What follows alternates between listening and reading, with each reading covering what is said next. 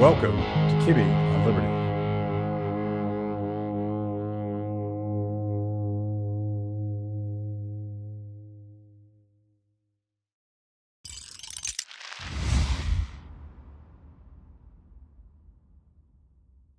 Greg, how's it going? Uh, uh, uh, very busy in free speech world at the moment. Yeah, it's it's a crazy world, isn't it? Yeah, absolutely. Um, pretty, pretty much since the anti-Semitism hearings last week, um, you know, everybody's calling us. I did the Bill Maher show on Friday. Um, it was just a coincidence that I was on this week, and man, it's just blowing up everywhere. Yeah, well, it's it's interesting because uh, I think it was last week we ran a conversation I had with Thomas Massie, Uh-huh.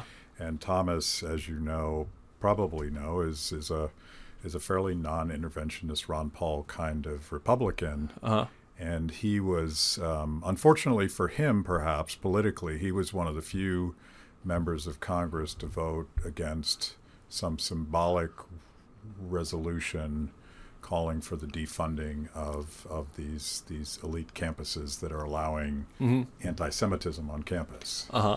Um, because he, his view, and I wonder. Well, we'll start here because I think it's I think it's an interesting subject. His view was that if you weaponize the government to pull its funding Yeah. from something, some institution, because the government funds pretty much everything. Yeah. They're involved in everything, and if uh, some uh, house or some camp- campaign committee or or some committee of Congress decides, I don't like what you're letting happen on your campus, I'm going to pull your funding. Yeah. And it, and his point was, if you do that, you're opening the door to incredible censorship Yeah. from government, bullying, and you know the power of the purse is everything. And and you know some some people were like, I thought you were a libertarian and you would take any advantage to defund people. But but I agreed with him that this this seemed like a a very dangerous step down the road towards the government deciding what you're allowed to say on campus. Yeah, no, ab- absolutely. The, the the situation with the uh, two, like the three university presidents, is, is of course a little bit difficult for the fact that there, two of them at least, are terrible.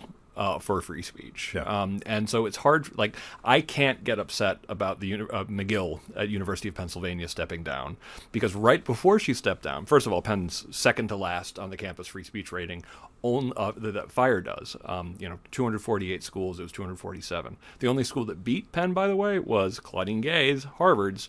Uh, uh, was the only school that actually uh, beat uh, uh, Penn, and meanwhile, right before she d- decided to give up, give up, she had actually said, um, after you know recovering from her terrible performance during the hearings, that um, she uh, uh, that she was going to delink uh, the, the Penn policies from constitutional standards, which is one of the craziest things I've heard a university president say, let alone at an elite university. Yeah. So we're like, that's that's terrible. So it's it's an interesting moment because if what uh, gets taken out of those hearings is that universities aren't clamping down enough on political opinion, uh, on, on pure speech, then this could be a real disaster for speech. Some of the people, though, that were clamoring for Magill to step down pointed out her terrible record on free speech and not standing up for Amy Wax. Also pointed out the fact that a lot of the speech, a lot of the speech that people are pointing to is threats, intimidation, discriminatory harassment, which is also true, by the way. So it's tough because I, you know, I think that uh, at least from hearing from what some of the um, donors claim to want in the next person, they want things that actually could potentially be a better environment for speech, but that remains to be seen. When it comes to Claudine Gay at Harvard, I mean, they really earned their last place on the fire ranking. Um, uh, but she's new, and she's said some good things about free speech so far. Um, and if she's forced to step down, then the worry is, of course, that the message to everyone else is going to be clamped down on, on speech more. Then, however, Bill Ackman wrote a letter that was, unfortunately, he, he's a major donor, kind of persuasive on her not being competent for her job and also not clamping down on things um, that involved like disruption of campus, involved things that aren't also protected. So it's it, it's one of these moments where it could kind of go either either way. Um, I do think that universities need to be uh, massively less bureaucratized, and that's something that I think the government, if it is going to tie conditions to anything, they should be basically saying, no, but you can't keep growing your administrator and keep on increasing the cost per student of everything you do. But if it's used to, to require schools to clamp down on free speech, then that's a major issue, and we will take them to court. Yeah, it's. I mean, I'm, I'm sort of like conflicted watching her resign as well Yeah. Um, on the one hand she's foisted on her own petard and um, she she kind of earned this dilemma that she faced in that hearing where they've they've gone out of their way all of these university presidents and you you can list them Yeah. by name to get involved in all sorts of controversial opinionating that they, they really what's that's not their job. The job is to create an environment where students feel free and safe to speak up. Yeah. Um, and they've utterly failed at that job. So on that in that sense, she she got what she had coming to her. Yeah, But Uh, on the it- other it does feel a little bit like just desserts because they've showed such incredible double standards on this stuff. Yeah. And when they show up in front of Congress trying to talk a good game on freedom of speech, nobody believed them, and it had a little bit of a boy who cried wolf kind of quality to it. But on the other hand, Yeah, but on you know on the other hand, and it, I, I feel like a lot of conservatives and Republicans are now saying uh, speech codes hold my beer.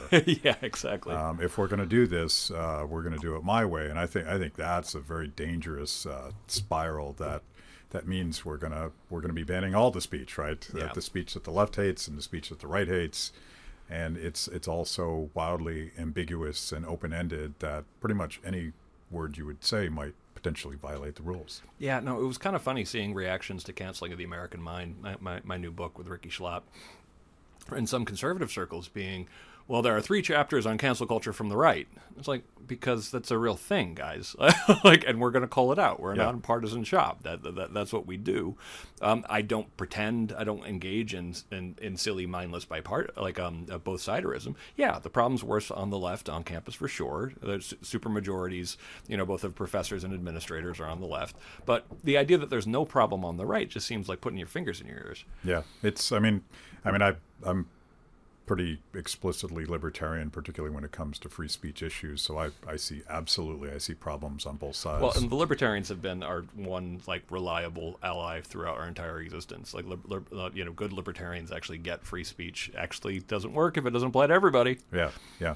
Um, I wish the ACLU still got that, but Well, the ACLU did did just back a lawsuit um, on defending the free speech rights of the NRA. Now, of course, in the following tweet, they sort of threw the NRA under the bus as being, you know, an odious organization, which is something that you know, Fire, Fire doesn't, you know, uh, defend people and then t- tell everyone how horrible they are because that's a slippery slope. Right. But still, they're on the right side, uh, the right side of that NRA case.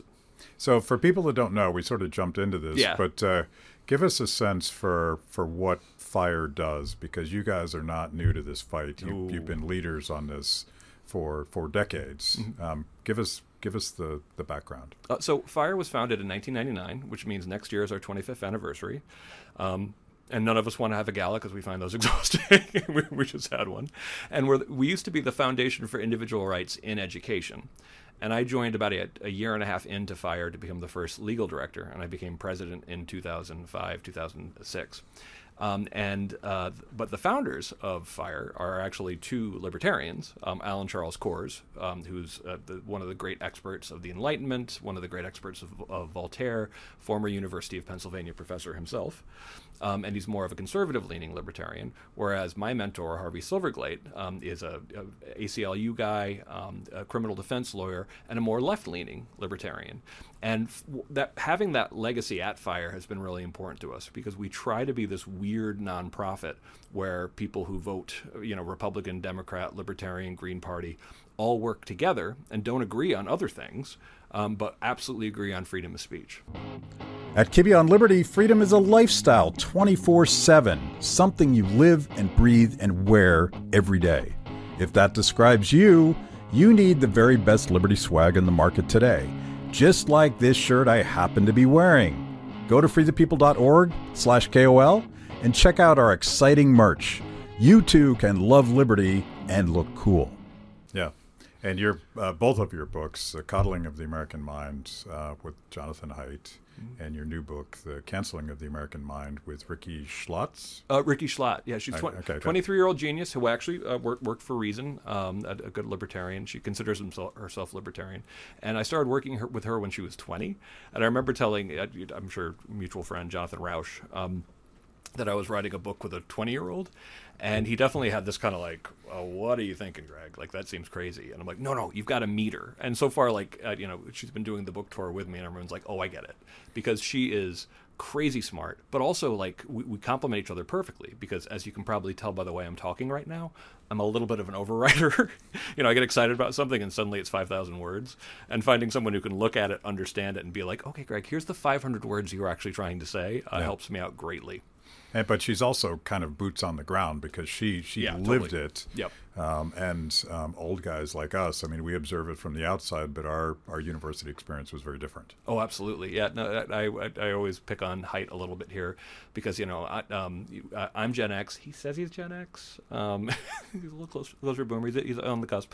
Um, but we also wrote a book, Coddling the American Mind uh, that is very much about uh, challenges faced by Gen Z and particularly Gen Z young women. So having an opportunity to write a book with an absolutely brilliant Gen Zer um, who uh, has seen this stuff with her own eyes and did actually first contact me and Haidt to tell us like how much she thought coddling the American mind nailed it. I was like, oh, there's a great opportunity to do a follow up of coddling the American mind with someone from Gen Z to talk about all these challenges.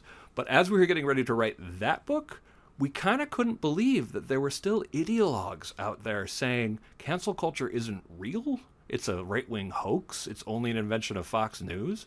And I'm like, no, no, no, no, no. This is, uh, and, and mission number one of, of canceling the American mind is to point out the data and, uh, and the examples and the historical comparisons to make an argument that not only is cancel culture real, it's on a historic scale that they're going to be studying in 100 years.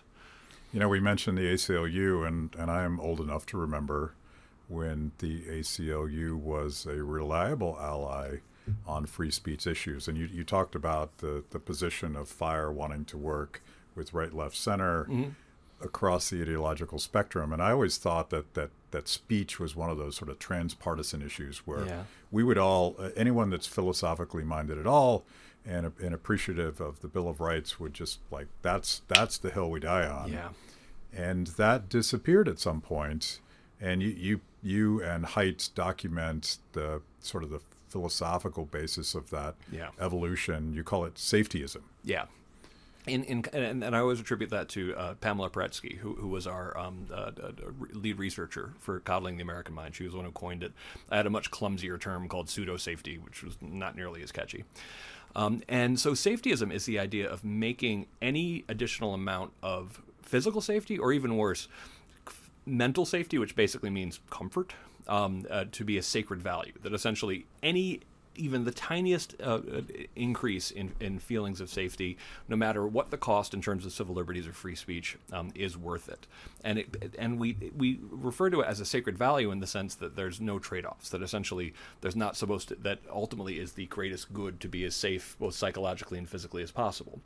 Now, this leads to all sorts of distortions. It's not a good way to look at the world if you want to thrive in the world. Um, we think that it's it's part of the mentality that is the reason why you see the threats to free speech and academic freedom on campus also being tied to a massive um, mental health crisis among young people as well. And we saw this coming back in 2014 when we started noticing the clamping down of, on free speech from this uh, new generation, Gen Z, that was just hitting campus. We said, wow, these kind of attitudes are going to make them anxious and depressed as well. And unfortunately, those numbers got were, were decidedly worse than we ever saw. But meanwhile, since October 7th, um, a lot of people are also calling BS on this because the same students um, and the same administrators, and be clear, in many cases, it's really like the administrators are the ones making this problem bad. Uh, like if they were fighting back against the students and saying you can't cancel these professors or your fellow students, um, that would be commendable and that would be what they're supposed to be doing. Instead, in many cases, they're actually encouraging them, get uh, you know, leading the charge. In some cases, helping with the shout downs, as we saw at my alma mater. Uh, uh, Stanford. But meanwhile, since you know uh, campuses where people are shouting, you know, intifada, um, and you know, actually sometimes crossing the line into actual threats and harassment, it's hard to believe they were really sincere in believing that everybody's entitled to the the most exquisite psychological comfort. Right it the two don't go together nope. at all. when did like the the shout downs? Because I I was thinking about this, um, reading some of your stuff this morning.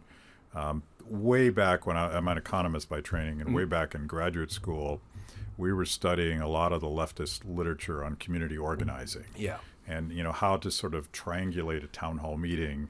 And I, I would eventually I would eventually become a Tea Party organizer. Yeah. Uh, very much influenced by this idea that if you want to amplify your opinions and and give give a sense that that you're bigger than you are, there's there's a logic that we borrowed from the left about how to how to dominate a town hall meeting. Uh huh. Be the first person with a smart question, step up to the microphone, and pretty soon people in the audience that that weren't really thinking about it the same way you were, like, yeah, I, that makes sense, and not a I, don't think in any way a cynical or inappropriate way to do civil discourse, but at some point. It became, I'm not going to let you speak, Yeah. and I'm going to shout you down, and I'm even going to rip the microphone from the podium, and Yeah. and just it became violent and hostile. Um, is is that because we, the broad civil libertarian we, Yeah. um, were actually winning in a more radically democratic environment, so they had to they had to switch tactics? What, when did this happen? You know, my Substack is called The Eternally Radical Idea because I believe that situation normal for human history, just like when people point out, you know, poverty is the norm, it's wealth you have to explain in libertarian circles, censorship is the norm, and it's free speech you have to explain. And it takes a lot of serious societal values, shared ones, norms, uh, practices to maintain and sustain freedom of speech. And, you know, I talk about this in Canceling of the American Mind as, uh, to not make it too complicated, as things that were actually very nicely reflected in idioms that the both of us grew up with. But uh, by the way, my co author Rikki had basically never heard things like everyone's entitled to their opinion, to each their own, you Right. know, uh, don't judge a book by its cover. All of these things, th- those are wonderful small d democratic norms, even for that matter, sticks and stones. Right. You know, th- these are all ways that you actually express, you know, some amount of, of, of humility. But there have always been forces trying to take over, uh, tr- trying to you know shout people down, to um, you know you uh, cross the line into violence and intimidation in order to have their way. I feel very lucky that I grew up in you know the 1980s and 90s when the free speech law was stronger and uh, was strong and getting stronger, but also free speech culture. There was there was a very strong norm that like listen, it's a free country, dude. Like, like, Yeah. like you, you want to be an offensive comedian, I gotta listen to you, but that's none of my business Yeah. like I- again like another more more idioms i didn't even realize um, the uh, and unfortunately on campus um, this was very this was both uh, um, eroded by some natural sort of forces like group polarization, where essentially if you don't have enough political, if you're uh, if you're too politically homogenous, there's a tendency to become ever more so. Um, as you know, I talk about this in the uh, instance of anti-Semitism laws in France and how anti-Semitism has actually gotten worse since those laws were passed. And I always make the points like, well, you told all the anti Semites that they could only talk to other anti Semites. What did you think was going to happen? Um, and so on campuses, when you just have a you know a pretty left environment, and the, um, it just tends to get more and more so over time. So there's there's an organic aspect to how intolerance happens. Um, and I talk about also um, problems of comfort in my short book, Freedom from Speech. That essentially, yes, I agree with Steve Pinker that an awful lot of things are getting better, but there's a category of things that will get worse precisely because other things get better. And particularly if you grow up in an environment where you can expect comfort, norms like difficult norms like freedom of speech and discourse and all this kind of stuff, um, uh, there's greater hostility to them because they require uh, discomfort. But not to let uh, uh, campuses entirely off the hook, though. We also talk about the anti-free speech movement, um, which we designate as beginning the year after the Berkeley free speech movement, and spearheaded initially by Herbert Marcuse, famous guru of the left, you know, who wrote Repressive Tolerance, making in my opinion, an incredibly primitive argument um, that, and a very old argument. Just just the title itself. Yeah, yeah, exactly. Repressive tolerance. Yeah, exactly. That essentially there's good people um, like me um, and people on the left, um, and and if we want to have a truly fair and uh, equal society, then of course we have to repress the regressive so-called conservatives and right. I kind of forgot how explicit it was. Just go after the right, and by the way, everyone else is on the right. And it's like, and it gets treated like this is some kind of intelligent analysis. And I'm like, no, it's just it's just old-fashioned authoritarianism. Like Yeah. th- this is this is as old as time. And unfortunately, that mentality got picked up by a lot of thinkers on campuses. Um, and uh, and it was I remember talking to Richard Delgado one of the founders of. I debated him back in uh, Williams in 2003. It was it was very intentional. We wanted to change the political valence of free speech on the left, uh, um, so that it's no longer one of the sacred norms of people on the left, and they've largely succeeded, unfortunately.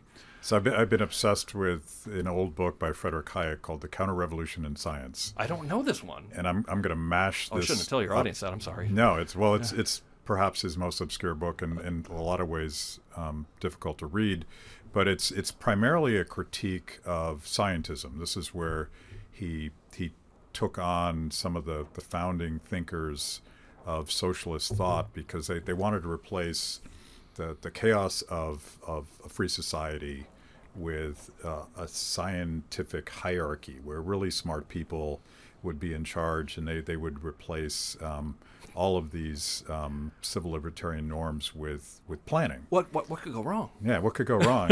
so I'm thinking in the, uh, and I, I went back and reread this book at the beginning of the lockdowns because one of the one of the guys that he picks so much on is uh, a guy named Saint Simon, mm-hmm. and Saint Simon had this wacky idea that you would create a temple to Sir Isaac Newton and you would seat these scientists in this temple and they would reorganize society in a very rational way. So I'm, I'm going to combine your notion of safetyism with with scientism mm-hmm. because mm-hmm. the you know uh, Mar- Marcuse and all of those guys very much presented this as a science. It wasn't an so opinion. Did, surely, so did Marx. Yeah, and it, it was like it was the, the, the march through history. This is this is how it's going to happen.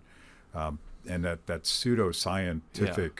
notion of this very much um, it's hard to argue with because you know when when people scream as they did over the last three or four years, uh, trust the science. Ugh. It's like that. That's just that's a debate ending conversation. And of course real science of course is an endless a, debate and, and, an oxymoron yeah, uh, yeah. Uh, at the same time. Um, the, the, yeah the, the claim of uh, you know Marx that he was creating sort of a, a scientific philosophy was of course incredibly anti-scientifically arrogant um, epistemic ar- arrogance to its core and it does kind of still continue to blow me away that this this was still it's just a rhetorical device, and it was taken seriously by people as as, um, as clear minded as uh, Karl Popper, so much so that he actually had to eventually you know um, question it and say like, is this really science? And that's one of the things that led him to trying to figure out what some of the aspects of, of, of science actually really is. But the, but how could anybody ever took this seriously? It's just it's just a rhetorical assertion based on something that I mean historicism give me a break. I mean, like the the the, idea that that there is some kind of predictable arc in history that's that's mysticism. Thank you for joining me today on Kibbe on Liberty and for being part of our fiercely independent audience. Every week, my organization, Free the People, partners with Blaze TV to bring you this show. My guests bring smart perspectives on everything from current events to timeless philosophical debates. If you like what you hear, go to freethepeople.org/kol and support Kibbe on Liberty so we can continue to produce these honest conversations with interesting people. Now, let's get back to it. Yeah, yeah.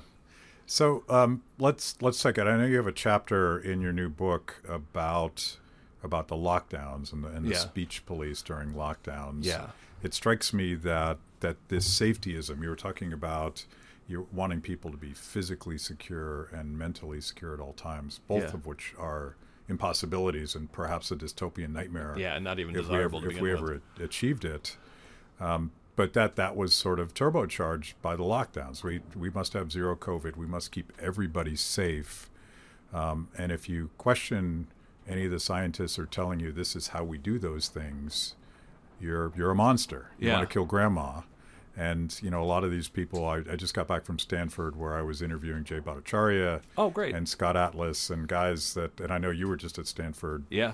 At Hoover, and and these guys with incredibly impressive resumes were not allowed to speak. Yeah.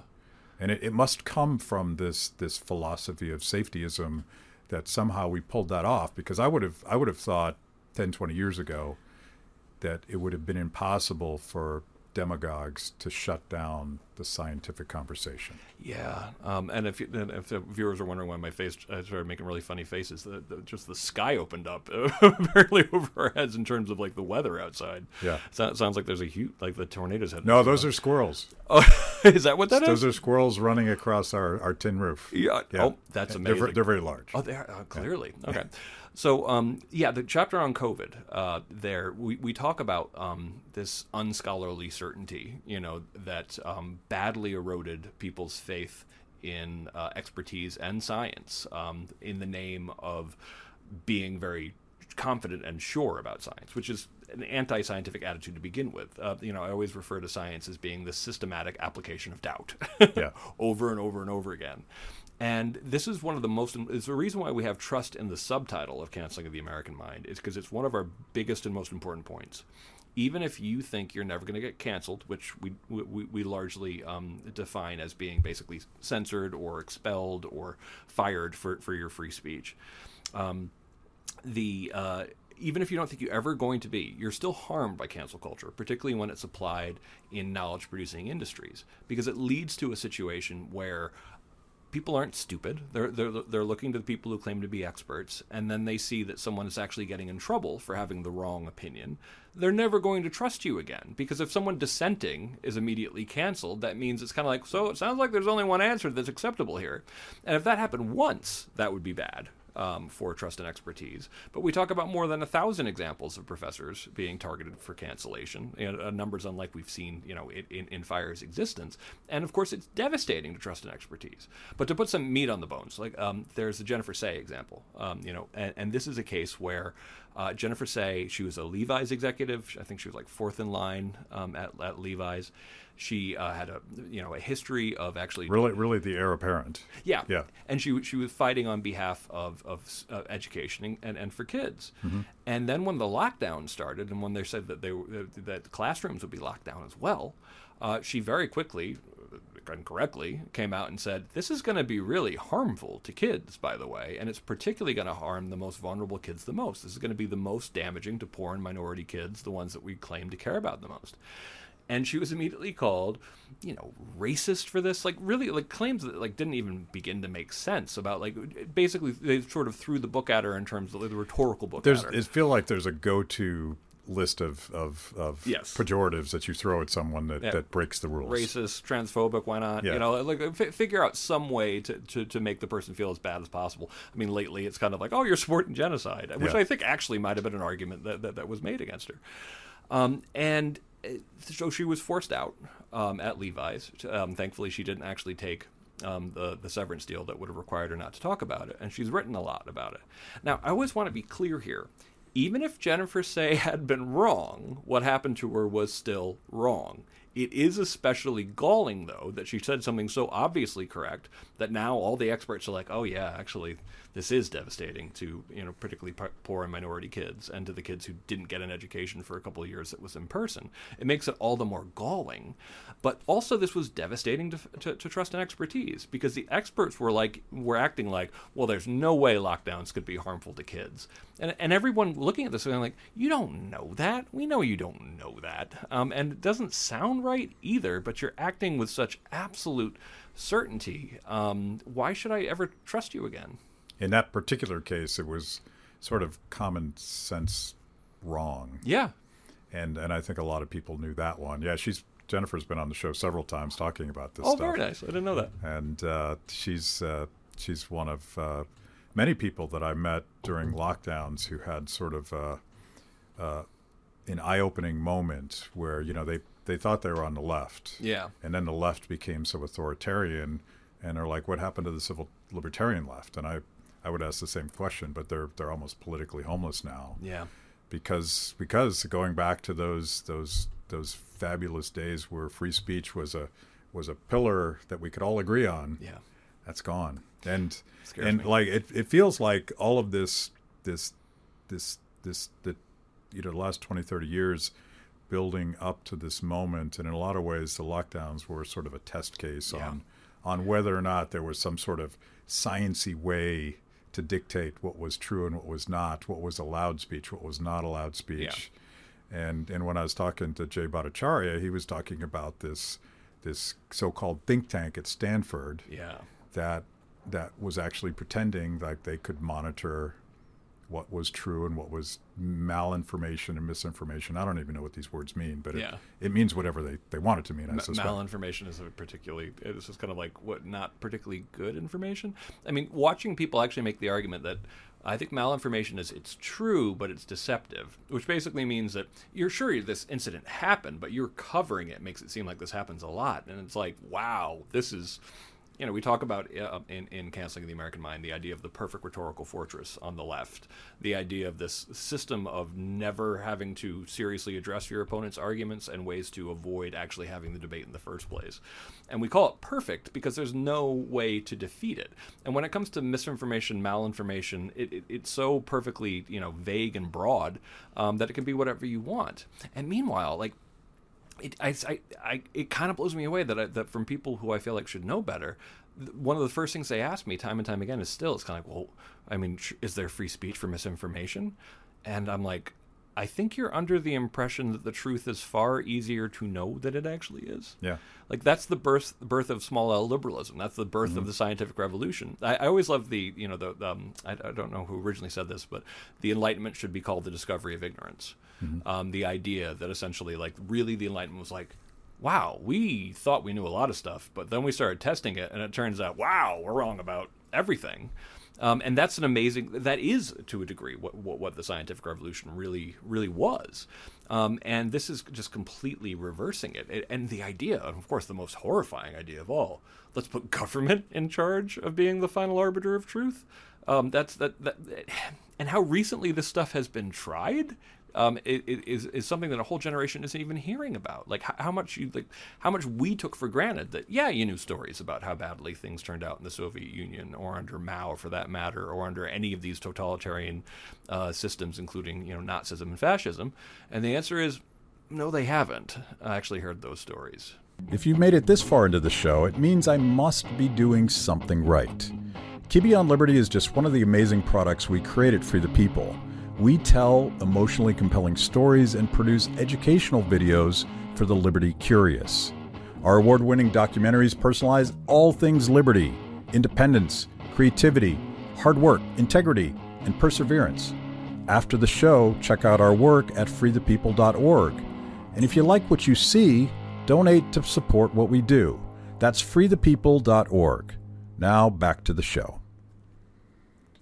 So I, I have sort of a good news, bad news version of this story because I I'd love some good news. and the the good news is is that um, speech and freedom of thought and the right to pursue knowledge has been radically democratized with the birth of these these uh, technology platforms, Yes. social media. And I, I was one of those those Techno optimist. yeah I was I was a I still go- have some techno. I was a gauzy believer in in that the wisdom of crowds and that we would figure this stuff out. And in a lot of ways, I, I I still cling to that idea. And I think a lot of this cancel culture stuff is really a product of of all of this freedom. Like we're being exposed to a lot of opinions that we didn't know we had before. Yeah. And we're also being exposed to the ability to express our opinions unchecked Yes. most mostly uncensored, or at least at, at one point. And and I think the the the pushback, like this insane um, multi-agency federal government censorship apparatus, is is a wild overreaction to the fact that people are finding out for themselves. Yeah. So I, in that sense, I see it as a very good thing because because they're desperate, they're overwrought, um, and thanks to Elon Musk and, and many FOIA requests, probably some of the litigation you guys have done, we know just how pervasive Yeah. this government censorship was.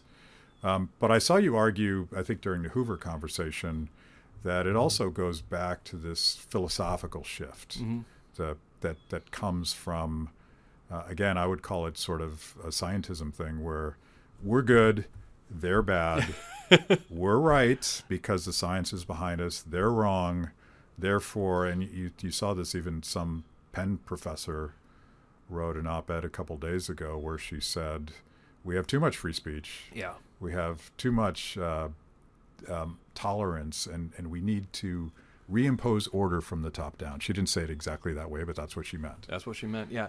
And that's been the argument, you know, of, of Marcuse on up. Um, that's the anti-free speech movement, and the irony of because uh, basically what that movement wanted was to delink uh, campus policies from the First Amendment. They want it both at public and uh, and, private ca- campus as well, if there's a way to do that. And they want to be the guardian class. They want to be the ones in charge of decide of, of, of um, deciding what's true and, and, and, what's not. Presiding in the Temple of Newton, perhaps. Yeah, you know, well, exactly. Um, and the idea that we could actually end up in a situation in which conservatives might have actually helped um, get let the um, anti-free speech left get everything they ever dreamed of is a, a kind of predictable irony that like th- these kind of patterns repeat a lot is people think that they're doing something in their self-interest but they don't realize that what they're asking for is power to have more power yeah. Um, and that's not going to work out the way you think it's going to work out. And this is something that you know uh, that we have to, civil libertarians have to repeat over and over again. Um, and people are suckers for it, you know, all all the time. And you, you you made me think of something that I always I still have a little bit of a techno optimist in me, and, and here's why. And uh, when I was studying First Amendment, um, I did six credits on censorship during the Tudor dynasty, um, because you know that's how much of a nerd I am about this stuff. Uh, uh, when I ran out of, of classes at Stanford on, on First Amendment, and I studied that um, because I wanted, I was very interested in the um, in technology and about how the printing press was the original disruptive technology. And people need to remember that, you know, when Henry VIII started regulating it in 1521 and 1538, and Elizabeth did the same thing, that they were dealing with a technology that they they surely were like, well, this wasn't worth it. You know, like, sure, we get to get newspapers out a little bit easier and, and uh, you know, our, our proclamations, but overall, it led to the increase in the witch trials, it de- de- destabilized society, it led to religious wars. It's been an incredibly bloody, infernal device. Um, and that's just if you introduce several million people into a, uh, in, into a debate. Um, whereas we just introduced billion billions more people into a global debate. And so uh, by, by having social media i mean people they, they, have gotten so used to it. They, they, the, the idea that practically every person on the planet can actually participate in an argument kind of like whenever they want and tell the world what they think kind of whenever they want. There's nothing vaguely resembling this. And right now, uh, so did, did the did the printing press stay that infernal technology? No. Over time, it actually became something that society adjusted to. We figured out better ways to use it, and suddenly we have all these eyes to disconfirm things. And so it actually became sort of crowdsourcing knowledge. And turns out that works a hell of a lot better than relying on Aristotle and some monks to interpret them. Um, and social media, I think, does actually have the potential if used in a in a more disciplined kind of way to actually have those extra eyes on problems and to solve things faster and certainly better than I think in some ways they are in some of our academic departments in, in higher ed. But we haven't uh, figured out a, you know a truth stream within social media that actually uh, can work. But I still have faith that we can develop something that could actually turn this unprecedented level of, of, of cross communication into a boon, not just for expression, but also for production of knowledge. I used to point to Wikipedia as a sterling example yeah. of this, but now it's become sort of a dumpster fire of wokeism. But I think um, you know we could pick on the mistakes that Elon Musk has made all day, but yeah. community notes are a noble attempt at crowdsourcing critiques of, of opinions. Um, most that I've read, I've, I do not study community notes that much, but yeah but they're but they're they're credible sources and citations, and at very least you get two versions yeah. of what might be the truth, and and maybe that's the best we can get is is to get these these different opinions and, and sort it out for ourselves. But yeah, I would I would think we're in the middle of something, and even going back to the to the the sort of uh, um, taking over a town hall meeting. Yeah, this was before these technologies. Yeah. And if you combine sort of uh, the the logic of driving the conversation at a town hall meeting, add a little bit of cynical, um, destructive Saul Alinsky in there, you get some of these these bot mobs that go after people for for woke transgressions. But I'm noticing more and more people who might have been canceled before now, like you know that that is not representative of reality. Yeah, these are not real people. This is at best a, a fringe opinion of, of what the public thinks so I'm just going to ignore that and, and, work through it and, and maybe even fight back. Yeah, I mean, we are adapting to some of the uh, aspects of technology um, that actually, you know, we think are harmful or destructive, and, and we have to because the, the, one of the impulses, of course, as, as you know, is to completely regulate the stuff from the top and put the genie back in the bottle you can't do that. It's not going to work anyway. It's going to create all sorts of additional um, distortions, and people start adapting uh, to technology. For example, like people realizing that one of the things that probably is contributing to how social media and, and phones actually um, interfere with uh, teenage happiness is the the simplest answer to some in some cases is that it interferes with sleep and just that realization it, um, it has you know has helpful and productive um, implications as well. And that's something that you know you can solve on an individual basis. I also have no problem with schools for example saying that you know uh, in k through 12 in the beginning of the school day you know you check your phone you know um, in between meetings to make sure it, classes that's fine but otherwise you don't have it. I think that's actually pretty sensible way of, of dealing with it that doesn't require incredibly heavy-handed regulation or, or, or, or shutting down companies.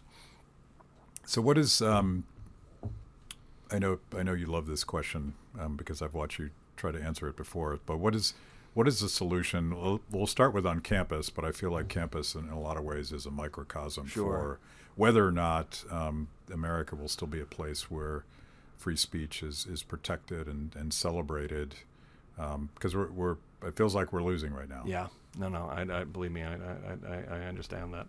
Um, when it comes to you know, particularly since we're talking to a more libertarian audience, um, I think you know market pressure is, is a big way to go. Um, the campus free speech ranking that we do, um, you know, which is uh, uh, something that I feel very strongly about because I always wanted to bring more social science into. Give give people a little bit more on that because it's such an important tool. Thank you. Yeah. Um, so it's something that we started doing, uh, started experimenting with back in 2019. Coddling was a little bit of a proof of theory that essentially um, FIRE and, and other civil libertarians could benefit from having more social science incorporated into what we do, and that allowed for us to expand our research department, get you know real hotshots, real, real, real great people like um, Sean Stevens, Komi Komi Frey o- over to FIRE and start doing uh, doing high level research on um, on whether or not environments really are good. For, uh, certain colleges are good for free speech.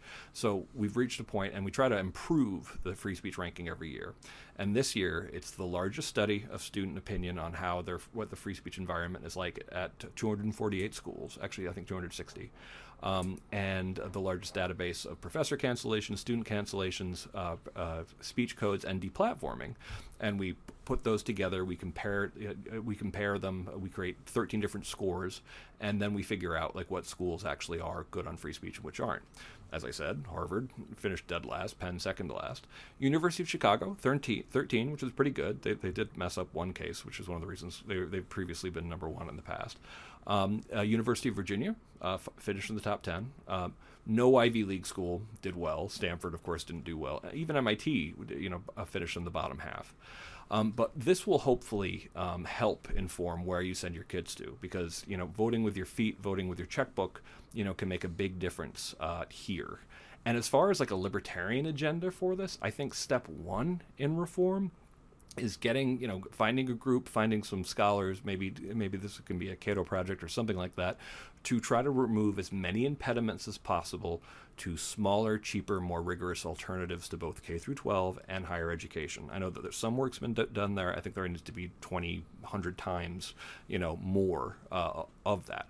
Because i think a lot about uh, cheaper smarter ways to um, to actually be able to signal that you are hardworking, conscientious, disciplined, and actually read the material. Because right now, you know, I, I pick on Harvard, rightfully so, because you know, 45% of white students at Harvard they're either uh, athletes, a legacy admits, or kids of professors, and the average GPA at Harvard is 3.9, um, and, uh, which is basically uh, which is basically perfect. Um, and uh, and and that employers are telling us that you know these um, elite school graduates are showing up and uh, harming some of their institutions because they, you know, can't work with people they disagree with. They want um, the, uh, the, the corporation to take on whatever their political point of view is as, as, as its own political point of view. So th- the elite colleges are not producing the kind of product that they used to that can be reliably excellent thinker, um, innovative a person. And that creates a huge opportunity for smaller, cheaper, smarter models to actually start um, uh, uh, start being the ones that signal hire these these folks. And I tried to put my money where my where my mouth is because Rikki Schlott, my co-author in the book, is someone who dropped out of NYU when it uh, you know became uh, seventy thousand dollars a year COVID Zoom school, which he thought was just ridiculous. Um, and I actually got rid of the requirement at Fire that we you have to have a bachelor's to work there because I didn't even realize we had that. Um, and I think a lot more employers should be uh, should be dumping that. I mean, clearly, um, I can just speak to free people, but the more degrees my team has, and I'm talking about someone in this room right now, it's, it's diminishing returns on investment. Yeah. Um, no, no offense, Logan. um, you know, it's it's funny because again, like one of the one of the upsides of of lockdowns was so many parents sort of realizing, Yeah. um, certainly K twelve, but also um, you know seventy thousand dollars a year for Zoom school. Yeah. And then you start to look at the the curriculum, and you're like, wow, this is this is actually garbage. Yeah. Um, so it's it's another way that, that that parents can vote with their feet.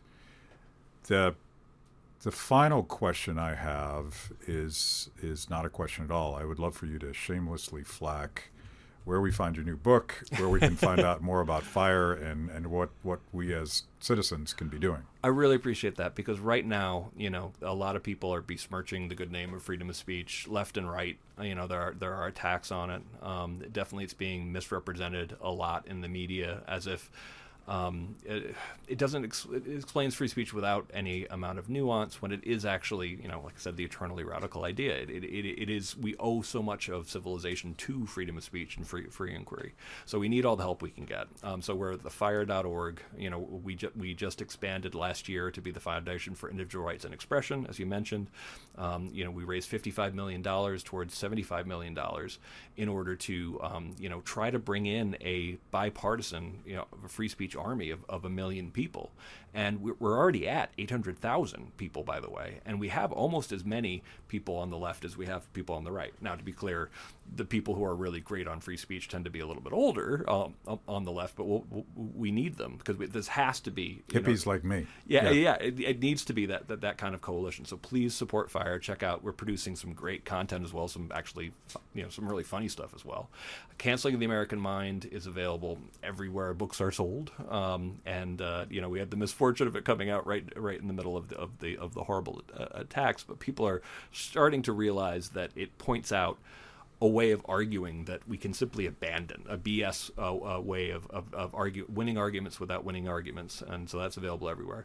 And coddling of the American mind, you know, our prediction that essentially the same habits that would be bad for free speech are going to be direct, disastrous for mental health um, has proved more true than even Jon and I are comfortable with. Um, but we still think that we're still extremely proud of, of, of that, and we hope people check it out. Well, thank you. This has been helpful. Thank you. Thanks for watching. If you liked the conversation, make sure to like the video, subscribe, and also ring the bell for notifications. And if you want to know more about Free the People, go to freethepeople.org.